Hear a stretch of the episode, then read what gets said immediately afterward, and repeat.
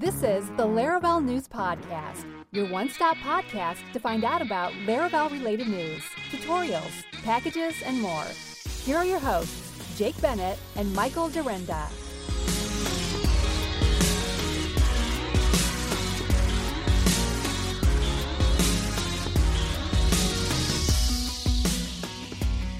Hey everyone, thanks so much for joining us. Welcome back to the Laravel News Podcast. This is episode 111. I am Jake Bennett, and joining me as always is my wonderful co-host, Mr. Michael Dyrynda. How's it going, dude? Hello, good. How are you? I'm wonderful. How are the wildfires? Wildfires are mostly under control now. Um, there's still a few going. There's parts of the country that are like flooding. My parents are Really? on holiday still, so they're up in uh, in Queensland, and it's it's quite torrential at up there, and there's wildfires approaching Canberra, which is the nation's capital. So oh my. If it's not one thing, it's another in Australia. I think it was. I think it got to 41 degrees Celsius on Thursday, and then Oh, it wow. rained all Friday and all Saturday. Yeah. So It's always something. If it's not that, it's uh, killer killer drop bears and um, kangaroos and that's it.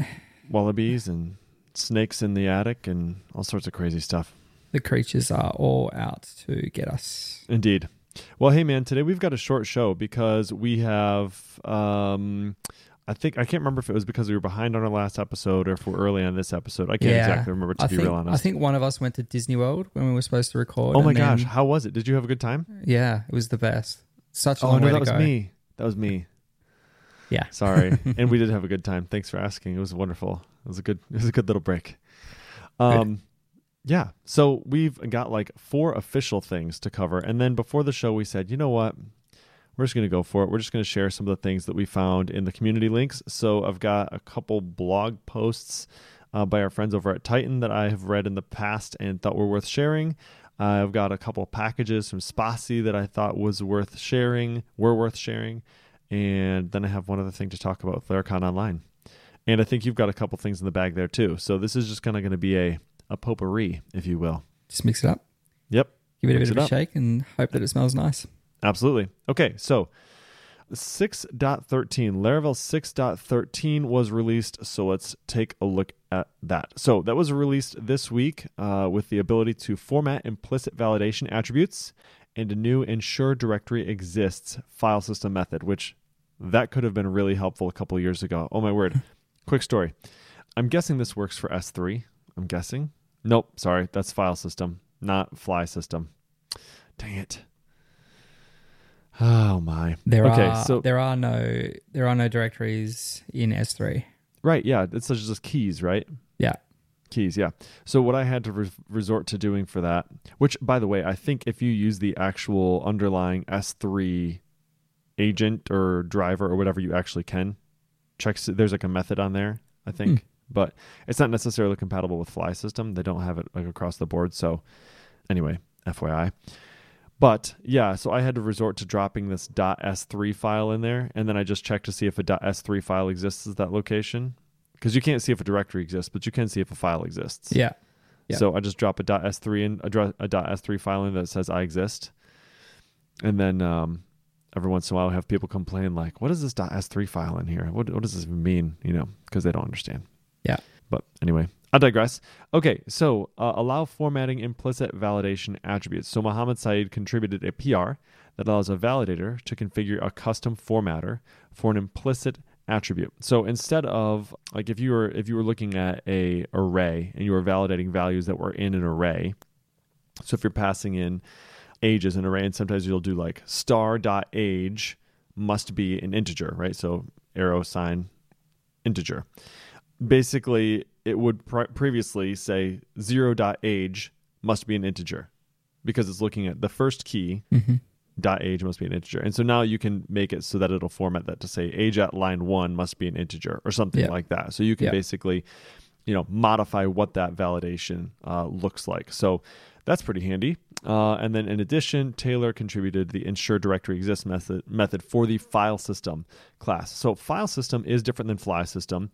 If you're using Flysystem and you're using the local driver, it's using the file system behind the scenes. So it has a couple methods that that Flysystem doesn't give you, such as ensure directory exists. But if you know you're just going to be using your local file system anyway, you can just use file system instead of Flysystem. Is it Flysystem? Is that what it's called? Flysystem, right? Flysystem. Yeah. Yep, that's what it's called.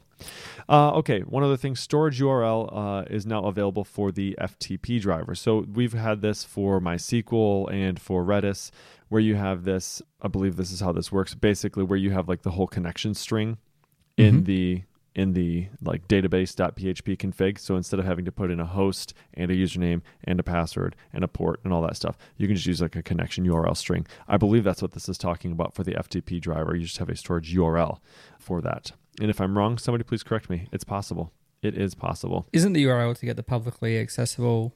I mean, I suppose for an FTP file, you wouldn't necessarily be publicly accessible, but for things like the the local disk or the public disk, you would have that would return a URL to your application, and for the S3 driver, that would return a link to the the S3. You know, whether it's a signed URL or whatever. Let's see, Michael. Let's see. Yep, you're right. That's exactly what it does. It says currently it's not possible to generate a URL for files that are stored on an FTP disk using the storage URL.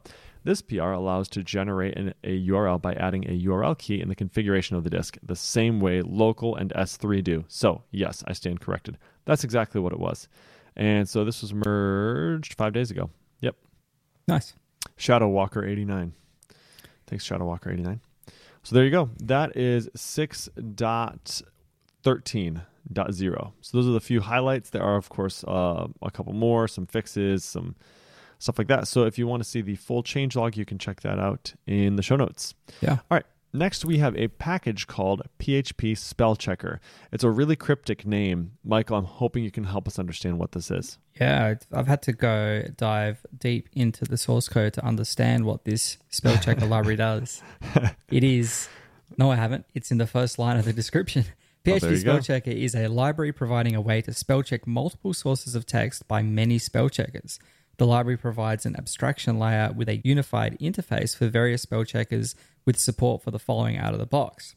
We've got Aspell, Hun spell, Ispell, PHP, Pspell, language tools, and multi spell checker. Essentially, you can just create a new instance of your spell checker. So if you're using Aspell, you could use Aspell colon colon create, and then pass it your text to be checked, and then you can iterate over the misspelling. So if there's any misspelt words in that, you can iterate over it. You've got to get word, get line number, get offset, get suggestions, get context. So you can check spelling of a text file, for example, and you just tell it you want to do it from cool. a file. So uh, be sure to check out the PHP spell checker documentation, which will include complete details, installation, and usage instructions too, as a link in the show notes. That's really interesting, actually. So I like that. You can pass it like a whole string of text, and then you just say, "Give me all this stuff." So if you ever do that, like online or whatever, where you say, "Hey, spell check this thing for me quick," and then it shows you back, like, "Hey, did you mean?" Like it highlights the the word and then says, "Maybe here's some suggestions for what it might be." Mhm. Right? Yeah, pretty interesting. That's kind of cool. I like that. All right, we've also got uh, a uh, package that allows you to encrypt database values in Laravel with DB Encryptor. So this is a package by Daniel Sideski. Oh my word! This must be it's Polish, I think. Yeah. possibly. Yeah. Daniel Chensky. Chensky. There we go. So this automatically encrypts and decrypts values stored in a database field. Uh, it uses Laravel's standard encryption, uh, and it works by adding a trait. So you add the use encryptable DB attribute, and then you create a new protected property called encryptable, and then you pass an array of attributes that you would like to encrypt and decrypt. So basically, I suppose what this does is it encrypts your database. Ah, you're gonna have to help me here. It encrypts your database at rest, essentially, right? Because it's a storing it in an encrypted state. So So it's essentially taking whatever that text is that you're. So if you've got a, an email address, right, as one of these fields, when you save, my guess is that it's just using the eloquent mutators in order to read these properties and then go, yep, we need to encrypt this value. And then it'll store that as the encrypted value using Laravel's encryption library under the hood. So the only thing to be mindful of this is that when you encrypt a string, it's going to be much longer typically than what the value that you are encrypting is. So if you are planning on doing this, you'll need to make those fields text fields so that you don't truncate the value. Yeah, that's exactly what it does, by the way, too. It uses the get attribute and set attribute methods. It overrides those on your model. So if you're doing anything with those uh, specifically, uh, you just want to make sure that you're you're checking that out before you throw this in there. But yeah, it looks really cool. And actually, I think we've tried to implement this manually before, or we maybe do have it uh, implemented manually. We do for sure. Actually, I know we do in a couple places. So this would be a nice little extraction there. Pretty cool. Okay, then we have treeware license. So talk to us about treeware license. I can guess what it is, but I Mhm. want you to tell me about it first. Treeware was created by James Mills and Phil Sturgeon, which is a new style of software distribution similar to postcardware, distributed by the author on the condition that users buy the author a tree. Partnering up with Offset Earth, which we've spoken about on this podcast before, there is a, a Laravel Offset Earth where you can purchase some trees. Treeware's goal is to plant trees and fund the world's best climate crisis solutions. They chose Offset Earth because they operate transparently with a minimal service fee, which they use to spread the message through social marketing. So you can go to treeware.earth, which will give you all the information you need to get started and make your own open source treeware. It also includes a simple way for you to submit your packages once you have out of the treeware conditions of use text. Getting started is as easy as three steps. First of all, you create your open source package. Then you add treeware. So you update your README file to include our treeware condi- or the treeware project's conditions of use text. And this will provide people with a way to buy trees for the treeware forest on offset.earth. And then you can sit back and watch your forest grow. If you do want some more information and, and uh, get started with this, you can head over to treeware.earth. Yeah, that's pretty cool. So they've got a Treeware badge as well, which you can use in your project. So if you're wanting to uh, sport the Treeware badge, they've got a uh, little thing that you can use for that to put that on your package as well. Mm-hmm. Pretty cool. Yeah, that's a great idea. I love that. I would be like not shocked to see Spatie be like, "Hey, we're ditching this and going everything Treeware now." Yeah. it's like postcardware is great. We're doing Treeware, something like that. That'd be cool. It'd be cool if you actually could see how many trees have been planted like on your behalf. That'd be kind I'm of cool. pretty sure you can. If you go you? to the yeah yeah yeah. So for example, is this going to work? If you go to offset Offset Earth, dot yeah. earth forward slash Laravel. Well, offset.earth actually has slash treeware now. Oh, there you go. Yeah, it says offset.earth slash treeware. Yeah, pretty sweet. Nice. So 204 trees planted. So yeah, as I said, we've we've spoken about the Laravel one before. If you go to offset.earth slash Laravel, we have uh, planted trees to offset carbon emissions for six months, uh, which is a total of 31.99 tons. And in the Laravel forest, there are 23,616 trees at this time. So Wow, so that's pretty cool. yeah, you know, if you want to get involved in the initiative, whether it's the you know whether you're contributing to your own forest or if you're adding to the Laravel forest, doesn't matter. Trees are trees that are being planted, all to help try and wind the clock back a little bit on the this place we call home. So yeah, if you know, every now and then I'll just remember, you know, it's come up again, so I'll go and drop some more trees into the forest. So definitely check it out. Whether you want to add it to your own packages, if you're an open source maintainer, or if you want to just contribute to someone else's. And, and as I said, if you hit offset.earth slash Laravel, you can contribute to the Laravel community's little forest. Yeah, this is really awesome. Offset Earth has some incredible branding. Like their branding and their communication style is really good, and I love the whole little like you can see the little forest. Yeah. It looks really cool. Wow, I've like, I've you know I know this has been going on for a while. The um, all the tree stuff, Mhm. and I, this is literally the first time I visited the site though. This is pretty awesome. I know that's probably shameful, but it's true. I'm not going to front. Yeah, looks good though. Looks very cool. We're we're a little slow, we're a little little slow this month, so Yeah, get on there, everyone, and, and chip in some trees. Exactly. Hey, uh, I think this would actually be a great time to talk about our sponsor. So, uh, sponsoring the podcast this week is a company called About You. So, have you ever wanted to relocate to Hamburg, Germany? Or have you ever wanted to be paid to learn German? Or have you ever wanted to get paid to become a expert in Laravel if you're not yet, or in Vue or if you're not yet, because you have to be an expert at one of them probably to land the job. But About You is very interested in investing in lifelong learning with their developers. So, About You is an award winning organization, and they're the fastest growing e commerce company in Europe. So they're located in Hamburg, Germany. They've got 8 million app installs, 15 million active users, and a company valuation of more than a billion dollars. So one third of their employees are developers, and they come from over 40 different nations. So they're they have a passion to develop one of the best products on the market, and to facilitate that, they've really put a lot of work into making sure that the developers are happy. They have an organizational model called Move, which allows you to switch teams to ensure lifelong learning. So they've built all their software in house using Laravel, Node, TypeScript, Vue, React, and they are also using technologies that are more recent like Flutter. They've got a lot of perks like free drinks, fresh fruits, free language courses, and they'll even help you relocate. So this sounds this sounds like something you'd be interested in. You should definitely check them out at aboutyou.com slash hiring. Thanks again, About You, for sponsoring the show. Hey, okay, so I've got a couple items, blog posts to talk about here, but do you have anything you want to jump in with first before I start going on a, uh, you know, a rampage? Or are you, uh, I'm, I'm, I'm happy to let you, uh, flick out your first couple and we'll see where we go from there. Okay, so let's start with developing blocker friendly websites. So, what do I mean by a blocker friendly website? Michael, what is a blocker? Something that I run in all of my browsers so that uh, I don't have to wait for 15,000 different ad libraries to load. Agreed. It's it's always amazing to me when I use a browser that somebody doesn't have ad blocking on. I'm like, oh my gosh, I've been to the site a hundred times and I've never seen all this mm. garbage cruft, right? So I run a couple ad blockers. I actually run AdBlock and I also run Ghostery. Mm-hmm. And so I run both of those all the time, every site. And actually, sometimes it does break the website that I'm using, right? It's like there's like this, some mysterious breakage and I have no idea why.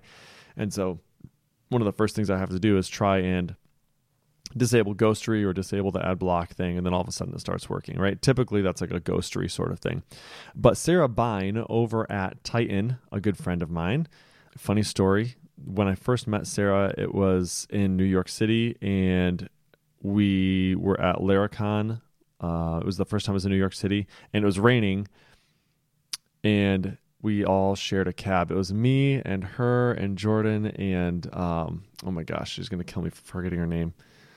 Captain, what's her face? Oh, Amanda. Falls. Amanda. Yeah, thank you. Yeah. Sorry, Amanda. We love you. Anyway, we all shared a cab ride, so that's how I met Sarah.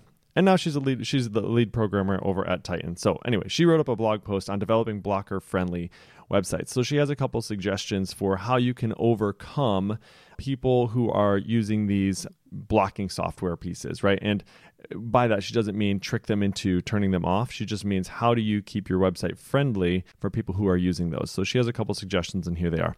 Keep third party scripts to a minimum. So, one of the easiest things you can do is to avoid loading third party scripts. That means anything that's not hosted on your primary domain. In addition to being, you know, a security or a privacy concern for a person who's using an ad blocker, can also be a really big drag on your site's performance. Uh, mm-hmm. So it's best to kind of st- stay away from them if you can. Another thing you can do is to actually, and this is a really weird one, but I've done it a couple times. Test your site with JavaScript disabled. I know that's a big one, right? Like, oh no, my Vue, my beautiful Vue, or my Alpine, yeah. or your React, or whatever it is, right? So most modern internet browsers will still provide an option for the user to browse uh, with JavaScript disabled. It's typically only like the really hardcore security nerds that do this. What they actually browse with JavaScript disabled, but people do it and it's also a good way to see uh, what it would be like for somebody who came and maybe didn't load your JavaScript on the site, right? So checking your website with your JavaScript disabled will give you a firsthand experience basically with those failure scenarios. So you'll be able to implement backup solutions for those people. Uh, one of the things you can do with that is display messages when scripts don't load. So if you haven't ever used a no script tag before, you can do that, and all the browsers implement this. So in the case that JavaScript is not load or is not active, you just put some text between no script tags and you can display messages to anyone with JavaScript completely disabled. That, of course, does not help Ghostery users who are only blocking third party requests, but in that case, you can still, right, like in the case that we have people with disabled JavaScript, you can still use that. She mentions a site here called the Electronic Frontier Foundation's donations page, and she said this is a great example of this technique in action. So when their Stripe checkout fails, they show a helpful message explaining what to do to allow the scripts to run in order to fix it, right? So, hey, you might want to check out your ad blocker see if Ghostery is running and stop using that. She has a couple other things I'm just going to mention here quickly. She asks you to use descriptive image alt text. So when the image fails to load, it will load in the alt text as well. This is an accessibility thing. You should probably be doing it anyway. And then if your site relies on ad revenue, host acceptable ads locally. So you can, you know, ad blockers do exactly what they say, which is they block ads. Uh, a lot of those people, for security reasons, they're uncomfortable with uh, data collection. Um, and they don't want to be targeted, retargeted on other sites, right? So if your site relies on ad revenues, strive to host text based ads instead of image based ads. They'll end up eating up less bandwidth and, you know, more of your users will be able to get those. So there's a couple of quick suggestions. I thought that was good. And there you go.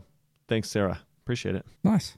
Another one I have here is from Dwight Watson, and it talks about separating admin routes in Laravel. And whilst Ooh. the post itself is around specifically separating admin routes, it could be used to separate any of your routes. So if you've ever cracked open your route service provider, you will see that there's a map method in that. And inside that map method, there's a call to map API routes and map web routes. And these are just defaults that are set up by Laravel that set default middlewares, default namespaces, default group, and then you can just essentially load your routes directly from a file in in the base path in the example of the the map API and the map web route. So it goes base path routes slash API.php and base path routes slash web.php. Now, if you've got a more mature application or a bigger application, you can have a lot of routes. And sometimes if you're namespacing them under admin, or if you've got a users section or a services or a customers, it can get a bit unwieldy to deal with that. And so, this is one approach of separating that out. In your route service provider, you could create a map customer routes, you could create a map user routes, map admin routes, map whatever, and then they're all there. The, the one downside, I suppose, with this approach is that it kind of obscures the location of those routes because they're not in your main routes file. So what I have seen is doing this in the web.php. So you could have routes web.php and within there you could have a group that loads from the from a file and that works nicely. Oh, that's nice. And that me- that means that at least you can see that there are other route files in your application. Now typically you're always going to store the route files in that routes folder but it's not necessarily clear if if you're not familiar with a convention or if you don't know to look in the route service provider that that's where those files are being loaded from. So, a couple of different approaches to that, but certainly something that you can consider as your application starts to grow. One of the thing that we do, which is actually really helpful, is a lot of times there's, if you've ever made one of these, where you just kind of create a test route in your web.php to get to some like deep buried uh, view that you have that Mhm. you that you're working on, but you don't want to get all the way through the application to get through. Like it's maybe it's the end of a checkout flow or something, Mhm. right? And you show this result page or this receipt page, and you, you're sick of having to go through the process to get all the way there. Or maybe you want a eh, I don't know if you'd want to test at that point to do it that way, but like more of like visually, I want to be able to see that. So, some of our developers on our team, what they've taken to doing is creating a development route. And what they'll do is in the map, they'll say if uh, environment is local, then load up the development route. And Mhm. you can also use that to render like mailables to the browser as well. So if you're, you know, if you don't want to have to send the email to yourself, you can also render the mailable to to uh, your browser and take a look at it there. Um, Mhm. This has been really, really helpful pattern actually. So Yeah. we use this on I think two or three of our applications now, where we just have this development route, and so you log in there, and it's just got buttons, like a bunch of buttons, the like the kind of the main we have like a main index basically for the Mhm. development routes and then it just has buttons that that go to all these different places which are um, you know individual spots where you'd want to go in the case of like hey we had a bad payment and this is the page that you go to or somebody tried to log in, log in but their file is um, they're not eligible to log in right now or it's inaccessible or it's closed or something like that right? So all those different kind of little states that are difficult to get to we'll use development routes for that. So that's been pretty cool. I really like that. Shout out michael lee. Way to go michael lee. Good job. Yeah. Yeah, we've done that kind of stuff as well in a couple of our applications where we kind of will lock out certain things behind an authorization check or whatever. So we'll say if or or an environment check. So I go if app local or if app dev, and then we've got the ability to just log in a user, like just log straight in without having to go through Active Totally, Directory and yeah. things like that. Yeah. Just just little things like that that make the development process a bit easier. Yeah. And it's nice too if you have them like in a namespace like development routes because then you know if I want to get Yeah. there, I know that's where I need to go look. Uh, I like the idea that you had of just loading them in through uh, like straight in the web.php though. Like I think I like that way better than doing it in the route service provider if I'm trying to break them up by concern essentially. Like if I have admin routes that are going to always be loaded, I would definitely do it through web.php instead of in the route service provider. I think that's a cool way to do Mhm. it. And also, then you don't have to redo the web middleware and all that stuff that gets loaded on the service provider too. Yeah. Cool. I like that. Nice. Okay. Uh, we have another one by Chris Trombley, who also happens to be a Tighten employee. This was written March 15th of 2019, and I've used this a couple times. The title of his blog post is Tidying Up Your PHPUnit Tests with Data Providers. So, essentially, what data providers allow you to do uh, is define a public method that returns an array of data sets to be used in your test. So, then what you do is you, in the test that you're going to run, you use an annotation to point at this new method that will provide it this data that it's wanting to get. And then you just pass the data set as an argument to the test method. So think for instance if i have let's say i'm writing a first name last name formatter. I want to be able to pass in jake space bennett or jake spa- space j space bennett or Bennett, comma Jake, or all these different things. And I want to be able to break it up into first name, last name, or intelligently do that. Or maybe I pass the name of a business, or I pass a suffix like junior or senior. There's a bunch of different things I would want to test in that case. In reality, what I would probably do is I'd probably write test methods for each of those for different situations, possibly. But what you can also use is a data provider like this. And essentially, all you do is you create this uh, data provider method and then in an array you return an array of all the different inputs that you'd want to pass along to that test. You annotate that test pointing it to that data provider method and then you accept an argument in that test function and then you use that value in your test. So it will just iterate over all those returned values and then it will test them against all of those. And if any of them fail then you know and you can go fix it uh, so this is really cool. The example he gives is form uh, is using form validation. So he wanted to test to see that the name is required, the company is required, the email is required, and what happens in each situation. the The post is quite code heavy, so I'm not going to go into all of it, but it is a great strategy uh, that I've used probably mm, I don't know a number of times since I saw this blog post, and he was definitely the first one to introduce me to it. The first time I'd ever seen it. So. Uh, good write up, Chris Tr- uh, Trombley. And if you think that's interesting, we'll throw that in the show notes. Yeah. Yeah, I love the data providers, especially when you're testing the same code path with different inputs Right. Yeah. and making sure that you're getting the, the correct outputs from all of that. Yeah. And it's Yeah, it's it's always handy. there's there's some I tried to introduce it just as like a really simple concept, and it is like you can use it at that as that uh, very simple level there. But there is uh, like kind of what Michael was saying, like you can actually pass an input and you can actually pass like custom errors and, and all sorts of things. So like when something goes wrong, you can have a descriptive message for what happened. Yeah.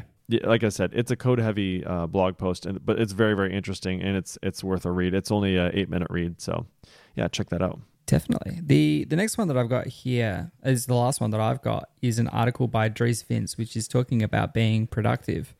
And in his recap for 2019 post, talked about some of the things that he wanted to do more of this year. And one of those things was writing more blog posts. And whilst January is over at the time of this recording, he said he figured it was a good time to write the first post of 2020. And the idea of this post was just to talk a little bit about how he uses his to-do list and that he's, you know, depending a lot on to-do list apps. And in, in his instance, he's using things. So um, he goes into a bit of detail about how pretty much everything goes in there, how he has alternative to-dos, how he's got hidden to-dos, um, and things that let him down as well, which I think is important. I'm I'm very good at adding things to my to-do list, but I'm not very good at marking them off. um, I, I, you know, I put them in there so I don't forget them, but then I forget to check the to do list because it's not it's not really part of my regular workflow, unfortunately. And, I, and, and as many times as I've tried to get into it, I just can't. Like Yeah. creating creating cards in Jira and, and issues and tickets and things like that in in GitLab. I'm just really really bad at it, and I just I'll just go and do the thing that I need to do and get it done, and then two three weeks later or a month later I'll go like oh I should add something to my to do list, and then find all of these things that I've done over the last month or haven't done. Exactly. Um, yeah. So, yeah, if anyone's got any tips on on sticking to a to do list and doing, you know, even if it's just as as simple as when you get to work in the morning, open your to do list and look at what's there. If I can make it part of my regular routine, that would probably be very useful to me. So, yeah, if you've got any tips on on how to live with a to do list, then I'm all ears. Yeah, I know that like at Basecamp, because like I, I'm the same way, right? Like somebody, there, there's just too many things to do in a day, right? So you have Mhm. people who like just swing by your office or by your desk and like, hey, uh, I was thinking about this. I thought this would be an interesting thing that we could do that would help. Oh yeah, great, that's a great idea. Like Yeah, throw it in an issue, maybe, right? Throw it on the to do Yeah. list. Write me an email. Yeah, right, exactly. Write me an email, but then of course you you know we have overflowing inboxes already as well. Um, Yeah, yeah, you yeah. tickets that are But coming in. telling them to write their email means that onus is on them to actually remember to tell me about it. Yeah, yeah, that's true. And then you have a record of it, whatever. Uh, Yeah. What a lot of that ends up being is like these massive backlogs in your issue trackers, right? Mm-hmm. And at Basecamp, I know they just talked about like delete your backlog, like just literally delete the entire thing. Like Yeah. if you're not actively working on it right now, trash it. And if it's Yep. really that important, it'll come back up again, right? Man, I've thought about doing that recently, just like trashing it all. Like I know there's some really good ideas in there, but the burden, the mental burden I have of like, oh my gosh, we have so many freaking issues out there that need to be fixed Yeah. it's just like you know you'll never catch up and so it's and, and the thing is the problem that was really important six months ago that you haven't even looked at that issue in that long it's no longer it's it's either it was definitely not important enough that it needed to be taken care of in the six months and things have Mhm. changed so much in the last six months it's likely not it's just not relevant anymore Yeah. right Yeah. like i- if it literally could wait for that long it can just never be done so Yeah.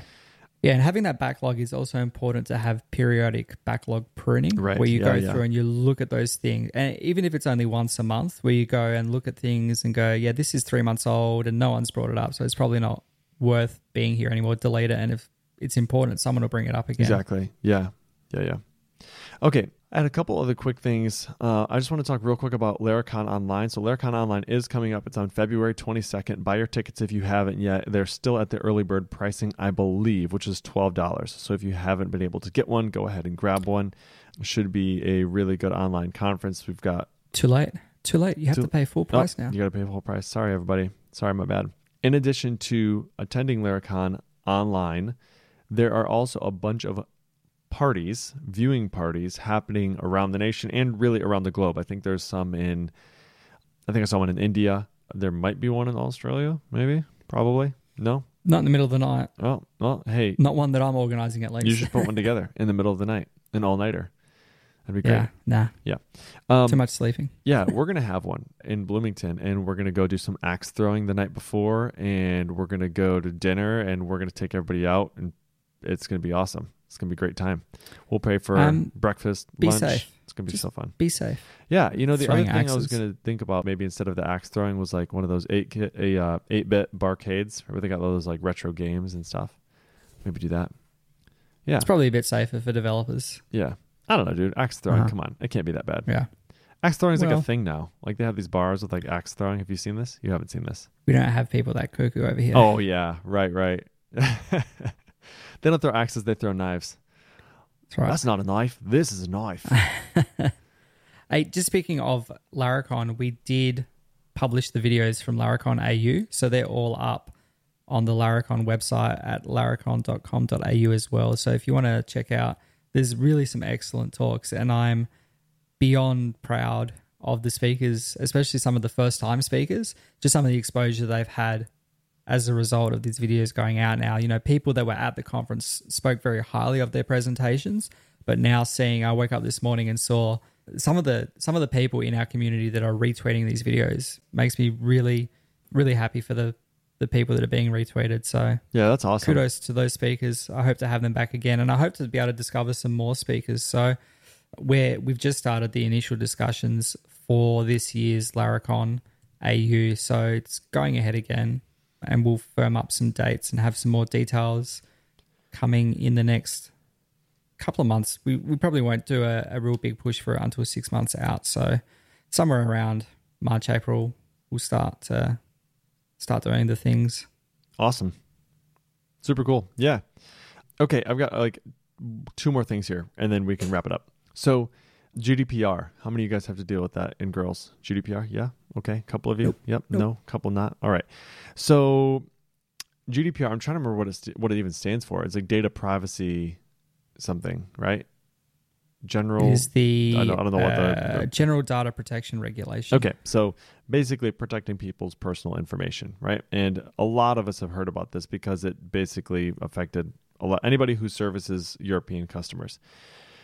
The bad news is that the US, I mean, it's bad news and good news, right? Like we actually are interested in the protection of people's data. We we're we're about that, right? We like that, and that's fine.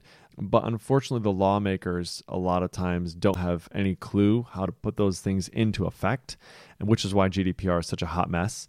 And hmm surprise, GDPR is coming to the US. And it's not called GDPR, of course, but in California, we have the CCPA, which is the California Consumer Protection Act. And the, the company that I work for is a company that's very concerned with compliance. We try to be a good actor in this space and make sure that we are complying with all laws and all that stuff. So we actually have a, a, lawyer who is just handling compliance stuff. So he keeps up with all the case law and things that are going on. And so we've recently had to start implementing some of these rules. And they're very similar to GDPR, where people can request all the information you have on them, and then they need to be able to uh, have a copy of that information and this idea of like the right to be forgotten, which is like you need to delete everything. And so that that sucks. The good news is that there is a package that who made? Guess who? Was it Spatie? It was ba ba da ba Spatie, and Spatie has a package called Laravel Personal Data Export. And so what this does, and this was featured on Laravel News a while ago, but it basically helps you create zip files containing personal data in your Laravel applications. So here's the little the little uh, headline for it. This package makes it easy to let a user download an export containing all the personal data. Such an export consists of a zip file containing all the user's properties and related info. So it allows you to uh, select all personal data from a bunch of different spots, and then it zips it up for you and delivers it to them. So it's pretty cool, really. And if it's something you have to deal with, which we're getting into this space right now, it's going to be something you're going to want to look at. And you know, the, it's only in California right now, but I know Washington is working on a law, some laws around this. It's just a matter of time before this is going to be a thing in the U.S. as well, like some form of it as anyway. Uh, so just wanted to kind of let people know as you're dealing with this, maybe getting out ahead of it. This Laravel personal data export package is out there and available. Along with that, there are a couple other packages I've been using from Spatie recently dealing with PDFs. We've been automating some email processes where we get a PDF, and these two have been particularly helpful. One is called PDF to text, and another, another is called PDF to image. So, PDF to text, as you may guess, is if you get a PDF that has selectable text in it. So, sometimes you can take and drag your mouse across the PDF and it actually selects that text, right? So, the text is actually embedded in the PDF. This PDF to text package allows you to pull that text out of the PDF um, and then you can utilize it however you like, right? You basically can use that PDF as a data set almost. And PDF to image takes your PDF and converts it to any number of, I think it's JPEG, GIF, PNG. Uh, we're actually using it to convert those to TIFFs. But these two packages have been immensely helpful and made what we had to do so much faster and easier. And of course, like always, Spatie's APIs are so polished and so nice to work with. So just wanted to give a quick mention to those for anybody who might have to work with PDFs. Uh, check those out, and they will definitely save you a lot of time, and you'll feel really good about using them. So yeah, nice. thanks, Spatie. That's all I have. That's it. I'm out. Did you did you say why you're exporting these things to an image? I may have zoned out. Okay, so this is dumb, right? So we get a PDF, and on the first two pages is a cover page, and we want to get the data off that cover page. So what we did is we Mhm. said, let's extract that to text because it's selectable text, and let's get the claim number off of that. And then let's save those two pages to TIFF files because we already have an OCR process that's in place, and we'll just scan those pages and let it continue down its its existing path, Mhm. which seems so dumb because we're already extracting the text from the PDF. Why are we taking a picture of it and then OCRing it? Like that's like Yeah. completely silly. So we're changing our mind on that, but that's what we're doing right now. That's why we have those two packages. We're grabbing the text off of it, grabbing like an identifier, basically a claim identifier, and then we're using the to image to convert it to a TIFF where our OCR reader picks it up, our verifier takes it. So basically, it's just a little tiny tiny refactor that we have to do. It'll take like a day or two, but we didn't have it ready, Mhm. so we just used the existing process, and now we're going to convert it over to use everything just pushing it to text instead of uh, taking pictures of it. So yeah, that's why we're doing Nice. that. But it's going to basically save us um, a half of employee. So we're not cutting Yeah, anybody. We're not killing anybody. Like you know, like sending them home without pay or anything. It's just it's Uh-huh. uh, we can scale without having to hire more people. So that's good. Yeah, cool. Yeah. Yeah. we. I was potentially vaguely aware that this existed. It might be useful to use the PDF to image thing, especially for like when people are uploading Oh yeah, PDFs that we want to show a preview of them in our CRM. yeah, yeah. So that because the PDF is like, well, but you want to be able to see like, am I clicking on the right thing here? Yeah, So the um, might have to file this one Yep. away for later. Spatie's Media Library actually already uses this internally. The PDF to image, it uses it. It's on, on its you know it utilizes its own package in their media library, so Yeah, that nice. when you have an upload, it will take a PDF, convert it to an image, so that you can have that image preview. But yeah, one. yeah, so pretty cool.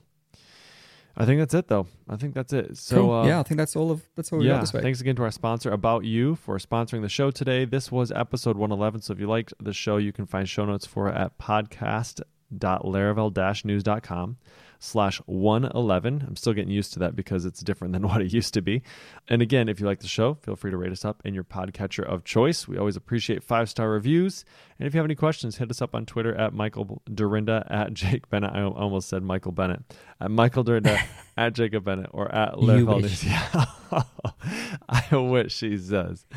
Oh my gosh. It is midnight here. I'm a little bit I'm a little bit uh slap happy. So all right, everybody. Thanks so much for tuning in. Thanks for listening and hanging out with us. Uh, we appreciate all of you. So happy to be a part of this wonderful community. Hope life is treating you well. And we will see you again in two weeks. See you. Bye. Bye.